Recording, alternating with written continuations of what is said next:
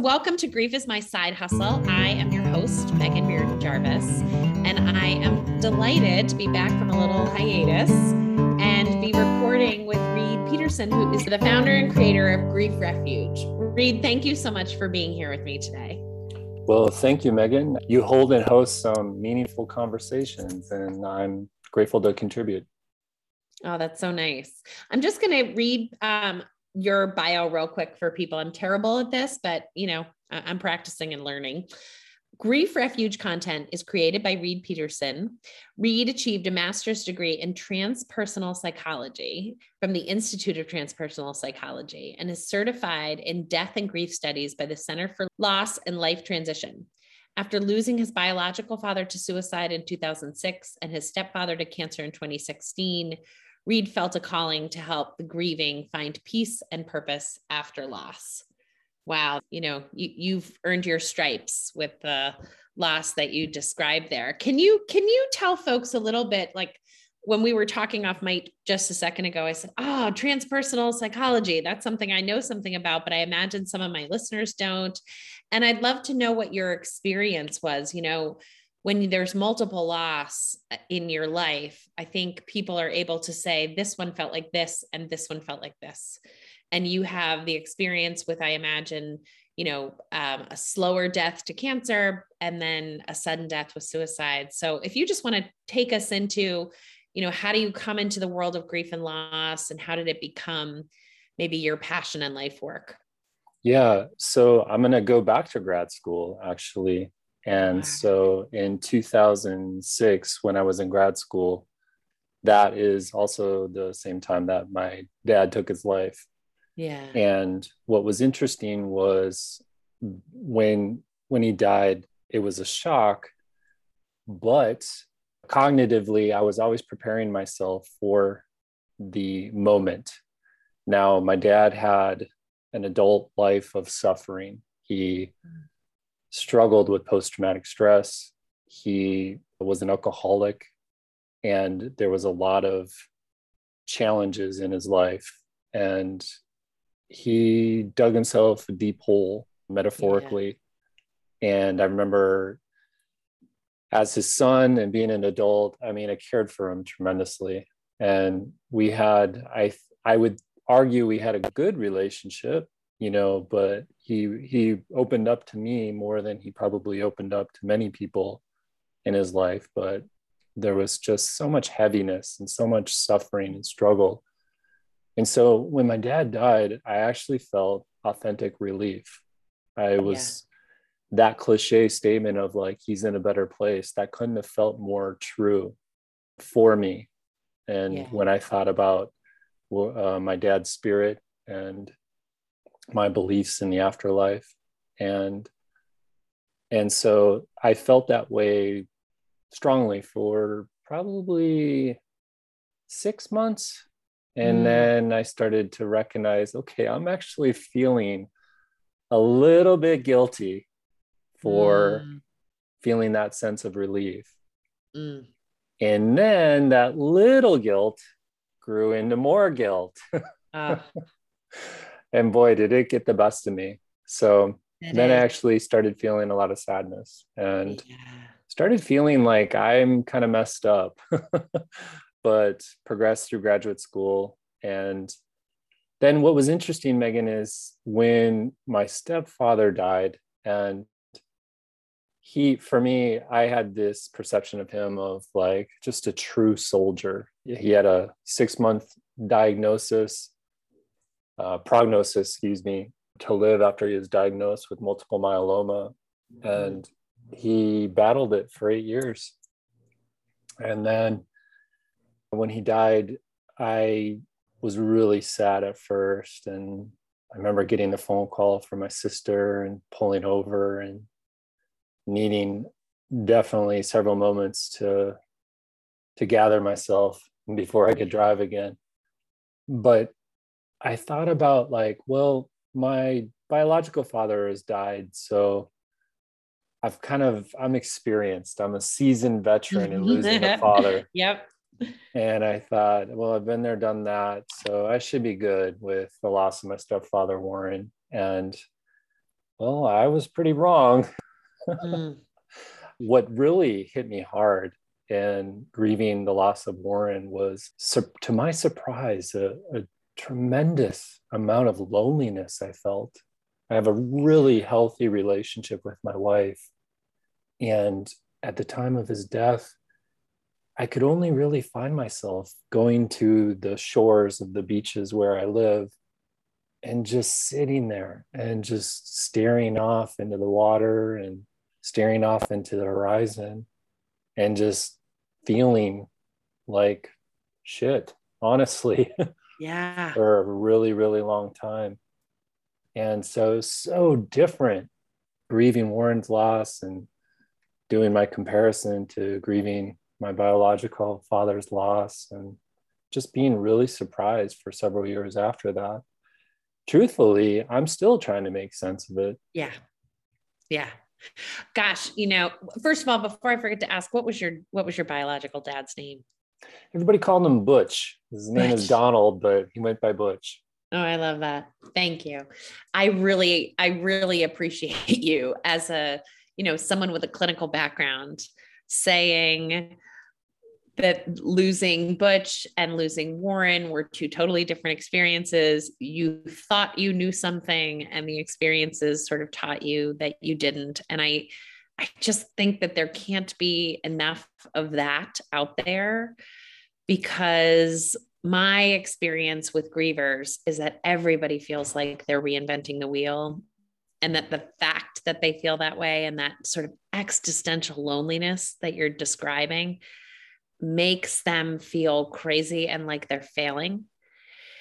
And you know my big soapbox is look really that's normal you know i i say it all the time it shocked the hell out of me to have my knees go out from underneath me after my mom died. I mean, I had I had multiple friends die. I have early childhood loss. My dad had died 2 years before my mom. I mean, I just really was completely and totally shocked. And I think one of the things about telling stories which I'll never get sick of about how we carry loss are the honest pieces that are actually kind of a there's a there's a through line Many, many people talk about the existential loneliness, even though they're surrounded by people. And so to me, that's a norm of grief. Whether you have a spiritual center, whether you've read a million books, whether you have lots of deep relationships, the truth of the matter is you lose your person all by yourself. And it drives me crazy when people are like, oh, I'm here with you. Like, you really aren't, though, not because I'm not loved, because what I have lost is mine alone, unique to lose. And it, you said the same thing about guilt, which is just, I wrote a piece a long time ago, which is like guilt is part of grief. I'm I'm sort of studied in in parts work and which is Dick Schwartz's IFS stuff. And you know, what he talks about are these parts of us that come in to protect us from harder feelings.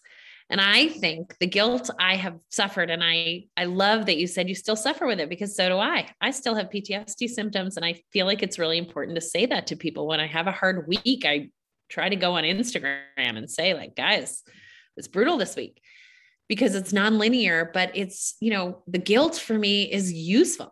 And it's usually distracting me from like, God, I really miss them. Or I maybe even like need them a little bit this week and I can't have them. So it's easier to, to just wish that I had done things differently or felt differently about things. So, gosh, I'm really appreciative just out of the gate with what you've shared. Where has it taken you in terms of, you know, how did you soothe yourself? What are the tools you use? Was study part of that for you? Was I want to talk about you have this extraordinary app that's out there. Is is creating part of that? Like how how did you how have you managed your your feelings?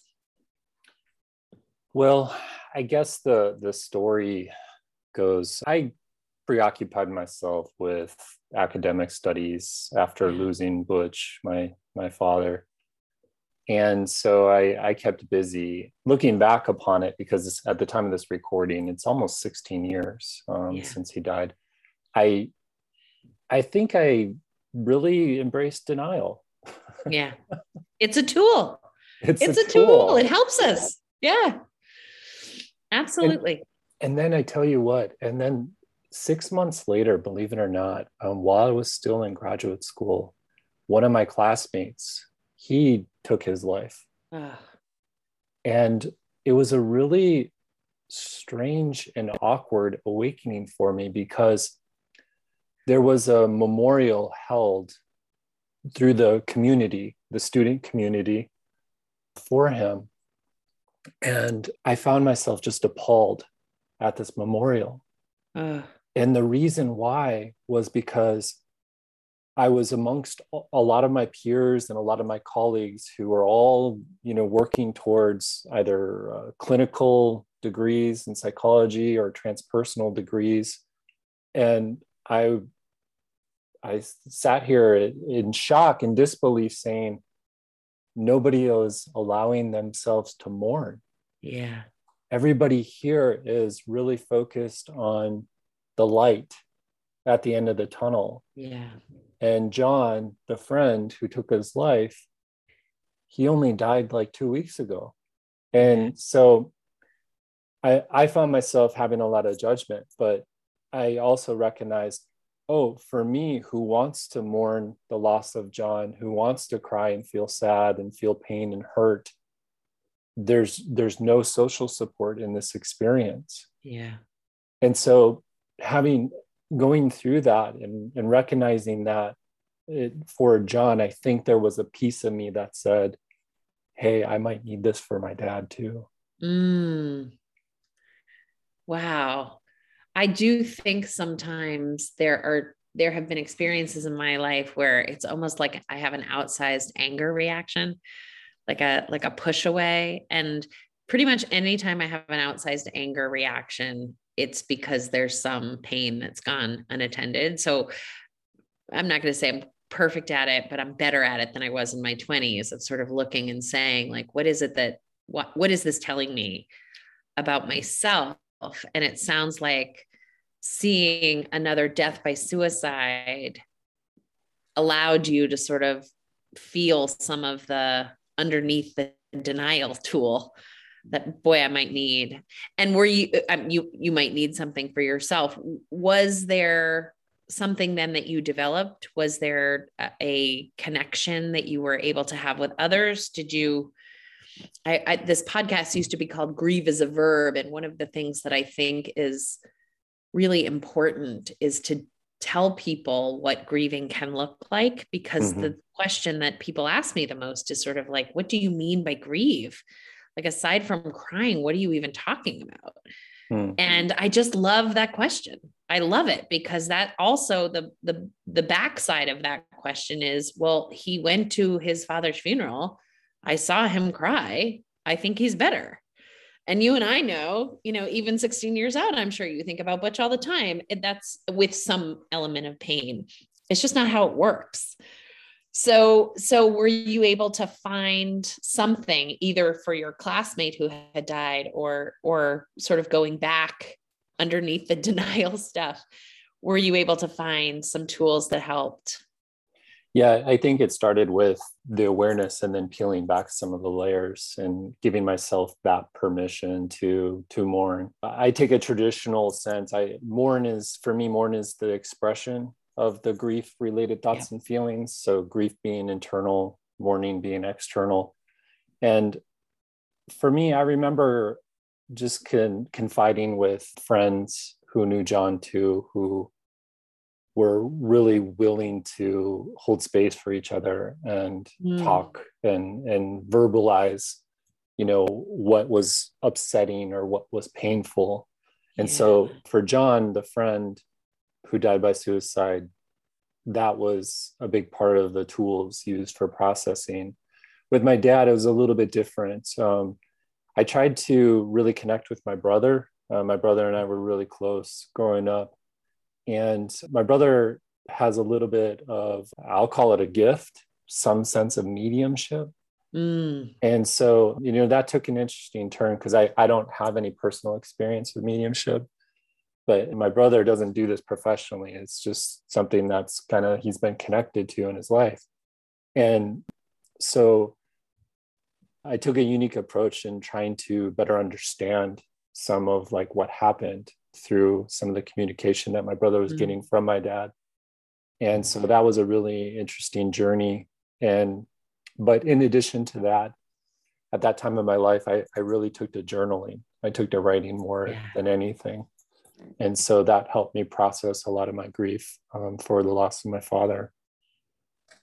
And and it sounds like some of that was just sort of instinctive to that reaching out and connecting with your brother. And i I love everything that you just described. I mean, the mediumship component, which I've been pretty open on the podcast and in general, that I would prefer to not believe in signs. I would be more comfortable with dead is dead is dead. I like the math on that. It makes me sleep at night. That's not been my experience. My experience is that there's a lot of energy out there. And, you know, I believe in the quantum physics of things. So I so I love that you bring that up as a grieving process because again, I think there's a lot of judgment that goes into how people choose to process out and support their feelings. And it's like anything else. You know, if you find support in acupuncture, then acupuncture works. If you find support in mediumship, mediumship works.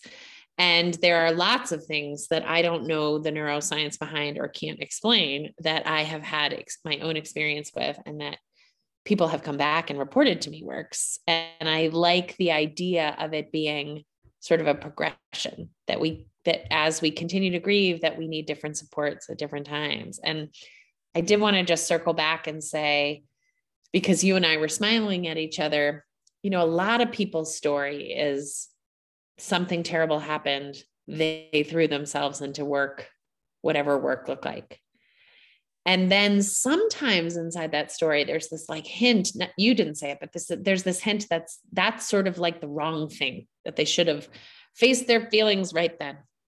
And i just want to say this out loud for our listeners that they, that there is an intuition a natural intuition that your body has energetically about how to grieve. And so when people tell me that they couldn't they couldn't my feeling about that is then you probably shouldn't.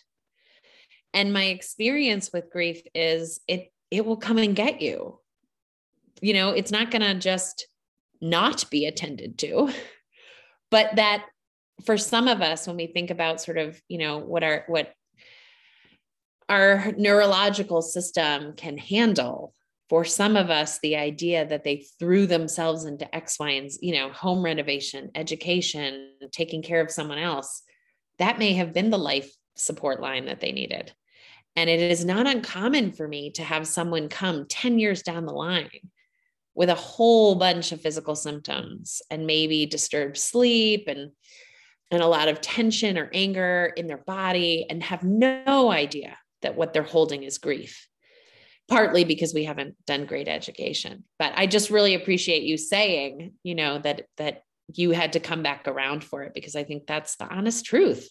I think that's true for most of us. I'm two and a half years out from my mom dying suddenly. And I still don't think I know what I'm doing. I mean, I still am like, well, that's how I handled last week. And this week, this is what I'm doing. And, you know, my, it, it feels like very changing winds at times. This worked this week. It's not working this week. I don't, I don't have the right feeling for that this week. And Netflix really burying myself in entire series of television has been a great project to help me manage my my grief. Right. I also like hearing how you say it because to me it doesn't it sounds like you're saying that without judgment. And i was actually going to ask you earlier in our conversation about how it can be so easy for the inner critic or you know self judgment yeah. to really kind of jump on at us. I don't know, you know, I've I've put a lot of thought into it as far as like is is part of that because I don't think there's an absolute, but is part of that because we're often in life we're often comparing ourselves to others constantly. So therefore do we compare the way we grieve to the way others grieve? And you know you don't see or feel or hear or taste or smell what happens inside people's bodies. So if they put on you know some kind of persona or they're armoring themselves uh, very much so is it easy for me as a griever to look at someone else and say well, they seem to be doing okay. I think I should be too. And therefore, I start repressing, you know, some of the grief symptoms, or I do other things to, you know, minimize my experience. And now I'm ultimately feeling more pain as yeah. a result of that you know and western culture is worse at this i think because there are other cultures where you know built inside the cultural grieving process are days on end months on end clothing and rituals where it's expected that you're going to show and demonstrate expressions of grief. So i do i i love your question. It was such a gr- great question. And I also think inherent in the question is a little bit the answer, which is even we grievers pathologize grief, right? Mm-hmm. We do not want to feel bad. And it is very, very easy to quickly act as though that's some sort of, you know, human failing that you feel bad. And I just think that is like a complete lack of education craziness. And there's a book you may have heard me talk about it on the podcast, The Grieving Brain by Mary Frances O'Connor, who's a she was a guest and she is a neuroscientist and and essentially what she was saying is the minute you have a profound loss, your brain has to update the entire system, which is why you do that thing where you go to sleep and then you wake up in the morning and you forget that the person has died because your brain is not done updating the data. But imagine, you know, so that's why it is similar to losing a limb, is because everything that you navigate feels slightly different. That's why everyone says there's a before and after, which is a question I always ask my in my writing workshop is tell me about your before and after moment, you know, the moment that you look at it and you think that's before and this is after. That's the fault line of my life. And you know, I I think if we were able to say it's a stage of life, the way I often say, I think it's similar to puberty. You know, we don't look at kids and say, like, why do you have so much acne? Like, we know why they have acne. They have crazy hormones going on and they're growing in their sleep. Grief is a lot like that, I think, particularly in the intense early days. And I think even those of us that are grieving are judgmental. I mean, I certainly know that's true. While I did I had terrible PTSD after my mom died. I knew exactly what it was because that's what I treat. I aggressively sought treatment, sort of. You know, I tried really hard, except some days I didn't. So even though I knew I was ill, getting more ill, I didn't want that to be the case. And so I, you know, had little fits and spurts. And then eventually my body was like, we're, we're done trying. You have to there has to be more help which is what which is what i mean when i say to folks listen here's what i know from my personal experience. The grief will insist on being addressed. Mm-hmm. Whether you spend two decades drinking to numb yourself you will not un- outrun it completely. It's just not possible can you tell us a bit about your app? Because I, I, think every one of us who goes through a profound loss also has that making meaning moment, right? Which is like, how am I going to demonstrate? I think the only other time in my life I felt the earth shatter was the first time one of my kids was born. And I was like, nothing will ever be the same. But unlike death, I had a baby. So people were like, how's your life? I'm like, look, I have a baby in my hands. Like everything is different. I think sometimes we have a fantasy that we're going to change, we're going to turn to the left and do something deeper, more meaningful, or never waste a moment. and of course, that's not what happens. But there are some folks where they turn to the left, and that left is a great direction for them. And they do start to create things and do things that are maybe the transformation of some of the energy around grief and loss. But I'd love I'd love for you to talk about how did that, how did your app come about? How, you know, I know you have a partner who you do it with. Just tell us all about it. Okay. Well, going back to after Warren died and experiencing the immense loneliness, I knew I had to get some help. I just kind of felt like I can't do this alone. And so in my local community, I did join a grief support group uh, through one of the hospice here. And then I also sought out a grief counselor. And the group met for eight weeks, I think. And then I worked with the counselor, well, um, still to this day. Yeah. and that. but what was interesting was after a while I, I i was paying attention to how i felt and i said well here's the here's the thing for me like i feel i think i was looking for relief relief from yeah. the loneliness. And so i feel that sense of relief you know after i go to group or after i meet with my counselor and it lasts about 16 to 24 hours. Yes. And then i kept asking myself well what do i do in the meantime?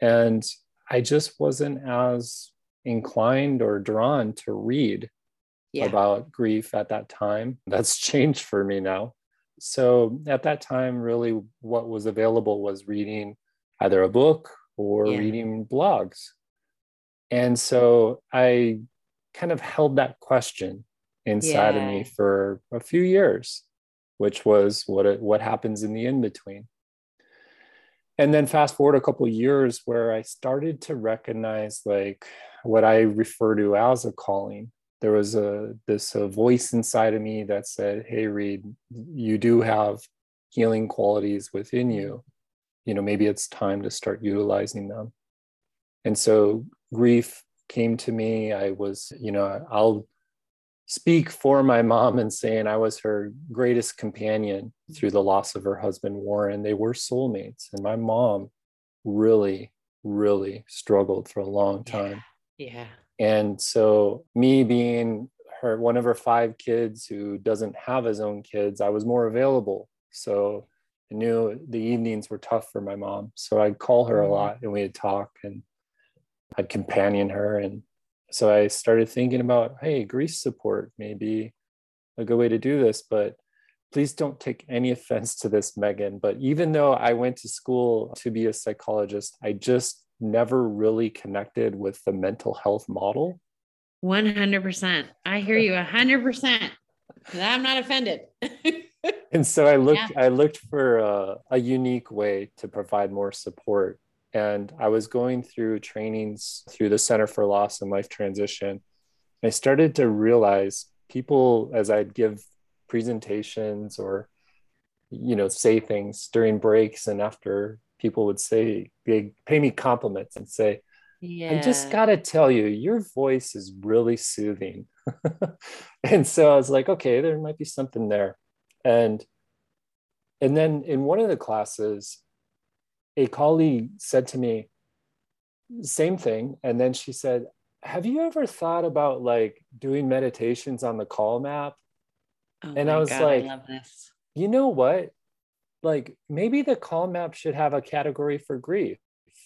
And so I looked into it and I even got in touch with some of, you know, the higher ups at sure. Calm, the meditation app but they weren't going to focus on it as being like a category of support even though they now offer some meditation yeah they do they partnered with some great people yeah. and so I'm, I'm glad they did that but i at the same time that all this is going on a dear friend of uh, my wife's her best friend who is a, a very successful life coach she challenged me and she said do it hey, maybe you could do better. And I'm like, do better than calm? Like, yeah, right. And she's like, no, I'm, I'm not talking about that. She's like, maybe you can provide a grief support app yourself. And I said, oh, I've never thought about that.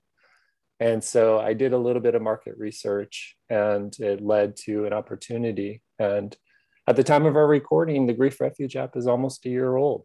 Amazing. That is amazing. I I love the breadcrumbs in the story. I think, you know, again, when we're able to attend to sort of where we really are, there I do think sometimes what what the grief inside us needs, there are some breadcrumbs about that. And it's interesting because I was saying to my husband recently, my father, my father's entire family is from Ireland and I don't know. I it was St. Patrick's Day and I saw something and then so, you know, a cousin reached out and I was like, oh, I think we need to go to Ireland.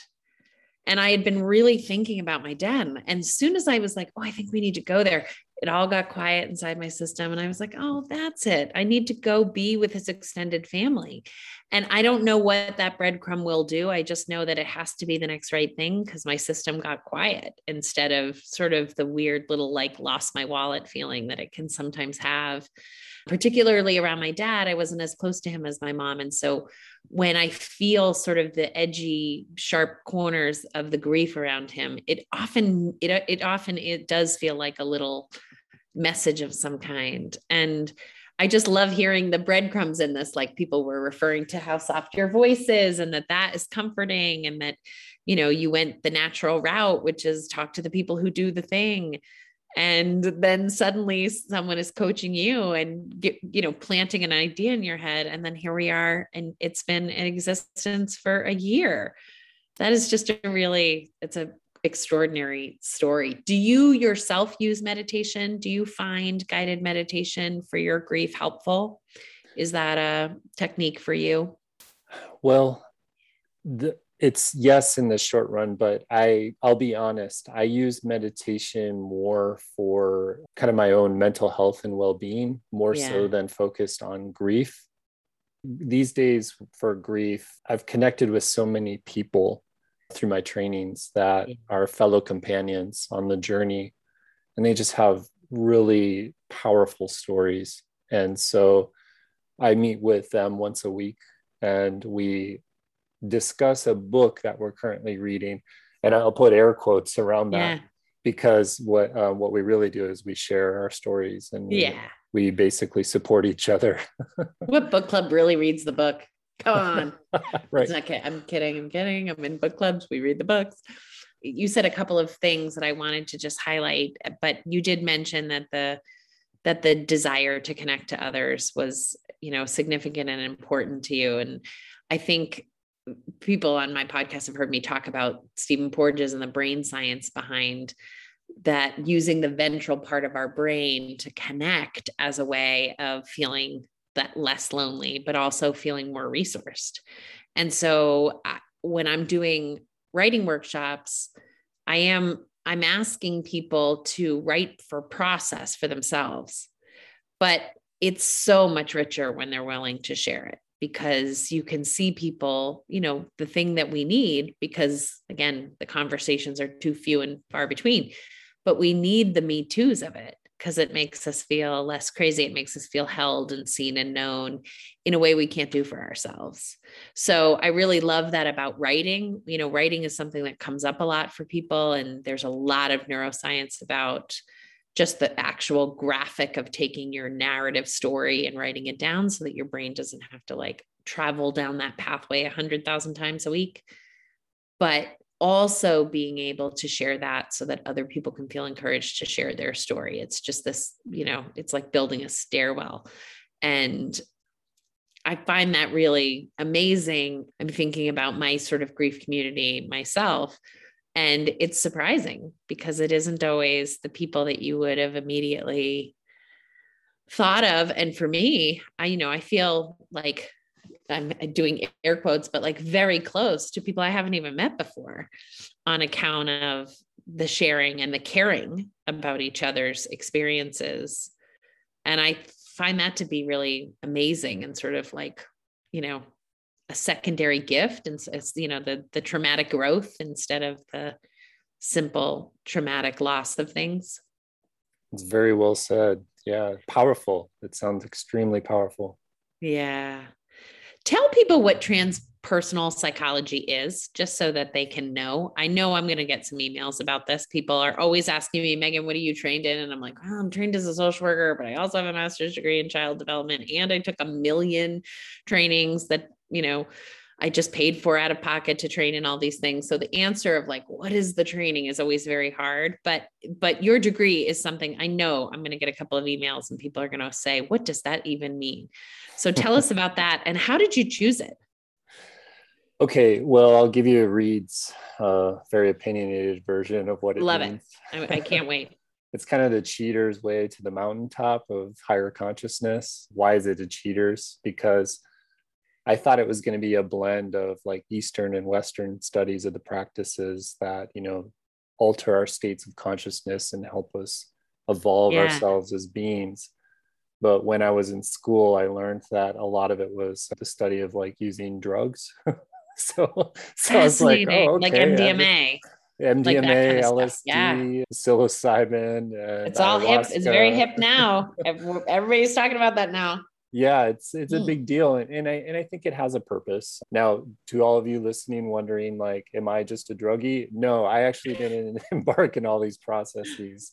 I was more interested in the study of how it changed our brains and how it changed our self concepts and how it evolved us as human beings. So more traditionally i think transpersonal just kind of means like that that other realm of consciousness that impacts or influences how we think how we feel and the belief systems we create as we live life more thoroughly so oh i'm third, so glad third, i asked you that the question. third dimension to consciousness I didn't know that because when I was in social work school, transpersonal psychology was also it was like a field of concentration but i i took one class but it was much more like a spirituality class than it was anything having to do with psychedelic drugs or you know which again there there is a whole movement towards using those things to unlock trauma and people feel very strongly that it's really powerful i happen to know very little about it it isn't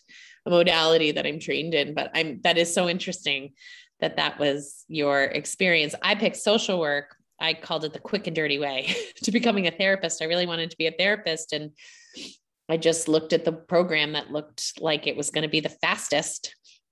And I either went to the classes or I read the books. I didn't do both because I just had a life. But since then, and I imagine you would say the same, once you're out of school, it's not like being a doctor, I think, where you get everything that you need to know in school and it takes forever and then you're trained. I mean, there's a all I've taken every trauma training I can get my hands on since then. And one of the things that's exciting about this field is not you know not only do you not have to pick just one thing you get to have a basket of things but you can learn across cultures and you know once you're once you're allowed to do your job through licensing or credentialing or whatever it is you get to sort of pick and choose. And i am definitely a person who loves as much eastern medicine. You know i'm talking to people about psychotropic medicine that is being prescribed by a psychiatrist as often as I am talking about Reiki and cupping and because I just believe mostly what I believe grief is is a mother load of energy that sort of, you know, falls into our arms like a watermelon and we have to figure out how to navigate it.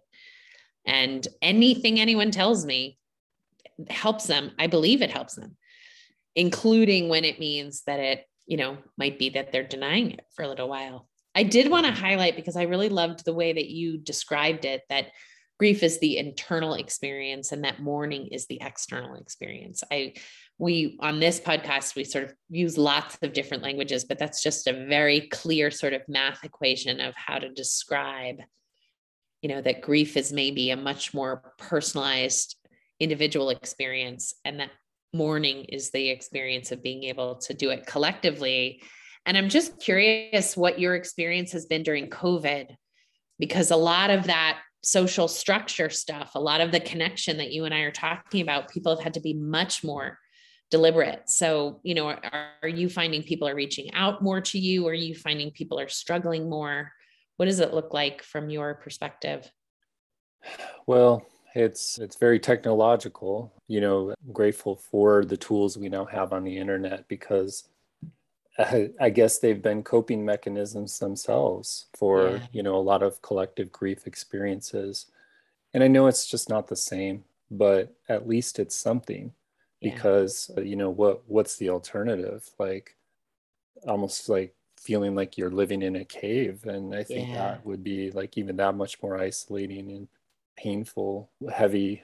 You know, a lot of people, a lot of people I've in my community, uh, physical community, a lot of people have said they've now felt like, you know, kind of like this concept of COVID's over. I don't know if that's true or not, but they feel like they're not as threatened to now yeah. do social things with people, you know, in their circles and networks. But I personally, Megan, I still feel like I'm impacted. I still yeah. feel like I'm uncomfortable in large group settings. I I think COVID has had an impact on me as far as like almost like trying to keep my mouth shut more, say less and listen more. Mm-hmm.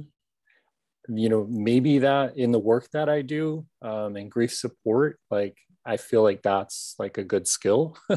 so maybe I keep trying to improve that, but I also recognize like I just don't want to say as much as I used to yeah. before COVID came. And I don't know if that's a common experience for people. Um, maybe a lot of people want to say more because they felt like they weren't able to say enough during COVID. it's such an interest. I mean, I'm I'm I'm really taking that in because it's interesting. I, I I think people have described to me, I have about 20 clients that I see a week, and I think people are and have been describing to me that their energy is different and that sort of just being out anywhere is more energetically expensive than it ever was before. And I think about, I have three kids, and I think about like when they started preschool, you know, they would go to preschool for like three hours and come home and eat, you know, 20 crackers and then take a nap like they had just run a marathon. And largely, I think it's because there's so much new stimulus, right? Like they have to stand in line, they don't know how to open that cabinet, they're not supposed to talk, they've got to keep their hands to themselves. And I, I feel like COVID has asked that of us over and over and over again. Like it used to be fine to say hi to your neighbor when you were walking your dog. Now you have to cross the other side of the street. And, you know, it used to be okay to go to the grocery store and now it's not and i think i think now that people are coming back out into the world like i was at an executive retreat this weekend and i i mean i when i went to bed at night i went to i closed the blinds that was completely black. It was like a sensory deprivation ch- chamber just because i haven't been in a room where that many people were talking in such a long time. I don't know that my body was hyper alert but it was it was responsive to it and it is interesting because I am wondering whether or not that's the right way for me to be. Hmm. Now that I've had another way, it is an interesting question to sort of wonder like, what is the energy that matches me the right way? And, you know, one of the things that I write about and I'm concerned about is that we really are social creatures. And there's a, there's energy that you and I can have looking at each other over Zoom but it's not the same as being in a room together. And when something like grief needs to be witnessed and held and validated you know I believe we do that better in person. But there is this I'm not going to call it a movement maybe like a belief that people have that staying home has been good for them. Hmm. And I believe it likely has because I think our pendulum, particularly in this country, of how much hustle we have is like a little nuts. Mm-hmm. But I don't think being at home all the time is good for us. Right. So, this, I'm really interested in talking to lots of different companies about sort of their formulas for how to bring and entice people back into the workplace. Hmm. Certainly, just telling them to come back is not working, as some big firms have seen, because their employees are like, yeah, we're not doing that.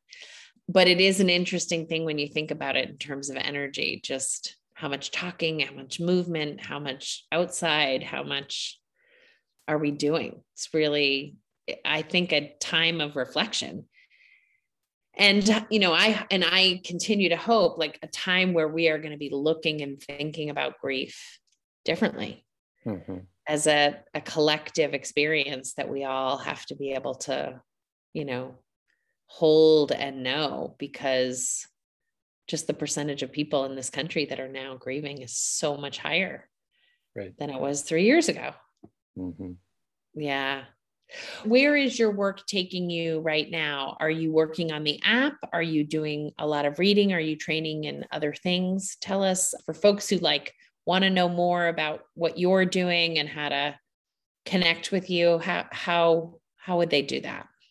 Sure. I guess my focus is on Grief Refuge because yeah. it is that filler in the in between and answers that question of what do I do now? It's it's that tool or that resource that helps provide support when people aren't meeting with support providers in person.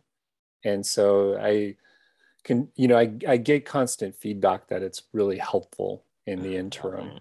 And so it's almost like this ally for professionals such as yourself. And so now it's a big commitment. So it requires a lot of content creation and yeah. content distribution. So i'm i'm always focusing on that of things to provide the best content as possible most supportive and validating and just helping someone feel held yeah. you know in their grief journey. The and we're always trying to come up with improved features because the the grief refuge app is a conglomerate of about seven features. And one of them oh i was going to mention earlier but i forgot. One of them includes journaling oh and right so, and so you mentioned the writing process yeah, being so important right. and i'm like i know you focused on being witnessed and sharing your writing process but and although the grief refuge app can't do that at least not yet um, well you have to write first in order to right. share anything you got to write it down first yeah but there's something there to at least put thoughts um, into some kind of documentation okay. form so that you know that's a form of expression too getting it outside of yourself and that can aid yeah. in the healing process but in addition to the grief refuge app i do have a small practice. Not as many clients as you see a week, but focused on grief support. And I really try to just be more of like a, a reflective listener. Yeah. really do everything I can to help someone feel understood without feeling judged. That's, you know, that judgment piece for me in, in this profession is really important because I, I've noticed that, you know, 99 and a half out of 100 grievers always feel like they're being judged. Yeah. And it's not necessary, nor is it appropriate uh, for any judgment to be placed upon a grieving soul, grieving heart, grieving mind, grieving person. So yeah. I have a small practice. And then I'm really hoping that as my team gets more comfortable, we return to facilitating grief retreats because now we haven't even really talked about nature, but for me and my experience yeah. being in nature is almost like grief support on steroids. It's that much more powerful. Yeah. That comes up so often but i have little pads of paper and it sounds like you and i are the same. I couldn't read for a while and now i can't stop reading and my husband is always like oh my god our amazon cart is the bleakest because it's you know whatever whoever is writing a story about their own you know grief journey.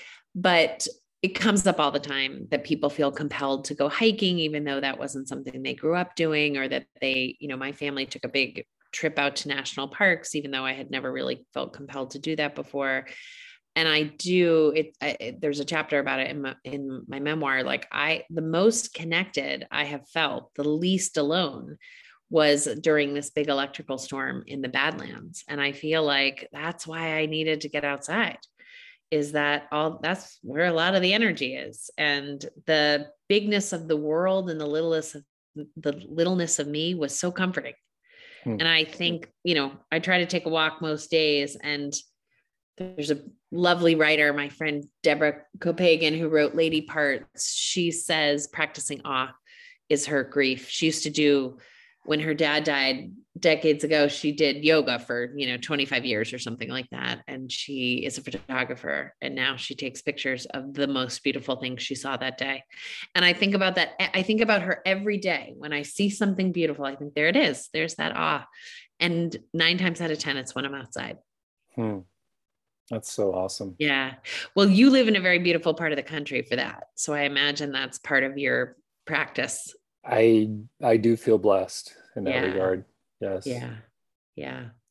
So it sounds like we should put in the show notes the app and all of you know the contacts that people will be able to reach you and maybe talk to you about your clinical work but the app itself i i did download it so i have it and I played with it a little bit beforehand, and it does just look like that thing that you need, which is to feel like there's a process. You know, when we haven't been taught what it means to grieve, the handrails of someone saying, try this hmm. is really incredibly helpful. And my folks know that I'm all about the neuroscience, the neuroscience behind breathing, journaling, spending time, guided meditation. I mean, it's so solid.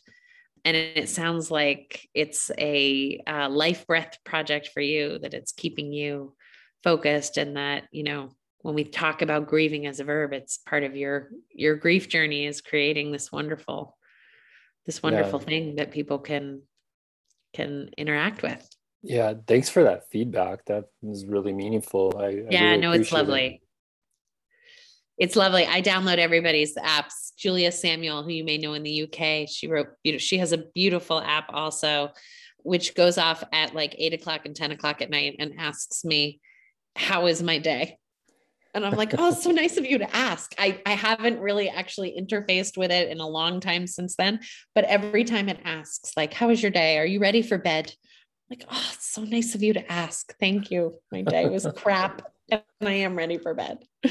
But but yeah, I hope I hope our listeners will jump on the app and take a look at it because I do one of the things I say about memoirs is that, you know, in the grief community, no one can write your story but you. And your style of writing and your voice and your experience may be exactly the thing that other people need. Even if it's just one person, other people need to hear it.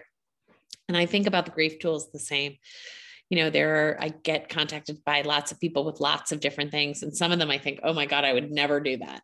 You know i'm not an arts and crafts person so i'm not going to scrapbook. But i bet somebody does. I bet somebody mm-hmm. that had that that is just exactly what they needed. And i think the app because it's right there and everybody always has their phone is just a really it's like a prescient important and significant way to offer support to the people who are out there needing it. So I'm so grateful for your time. This was such a lovely conversation. I hope we stay connected. And like I said, I'll put in the show notes, I'll put um, a link so that people can get in touch and have an experience with the app. But keep doing the great work. I'm really grateful to know your story and to know about the resources that you're offering us. This has been really lovely. Yeah, thanks, Megan. I've really enjoyed our conversation too. And also, thanks for holding space for me to share my story. Yeah, that's just lovely. All right.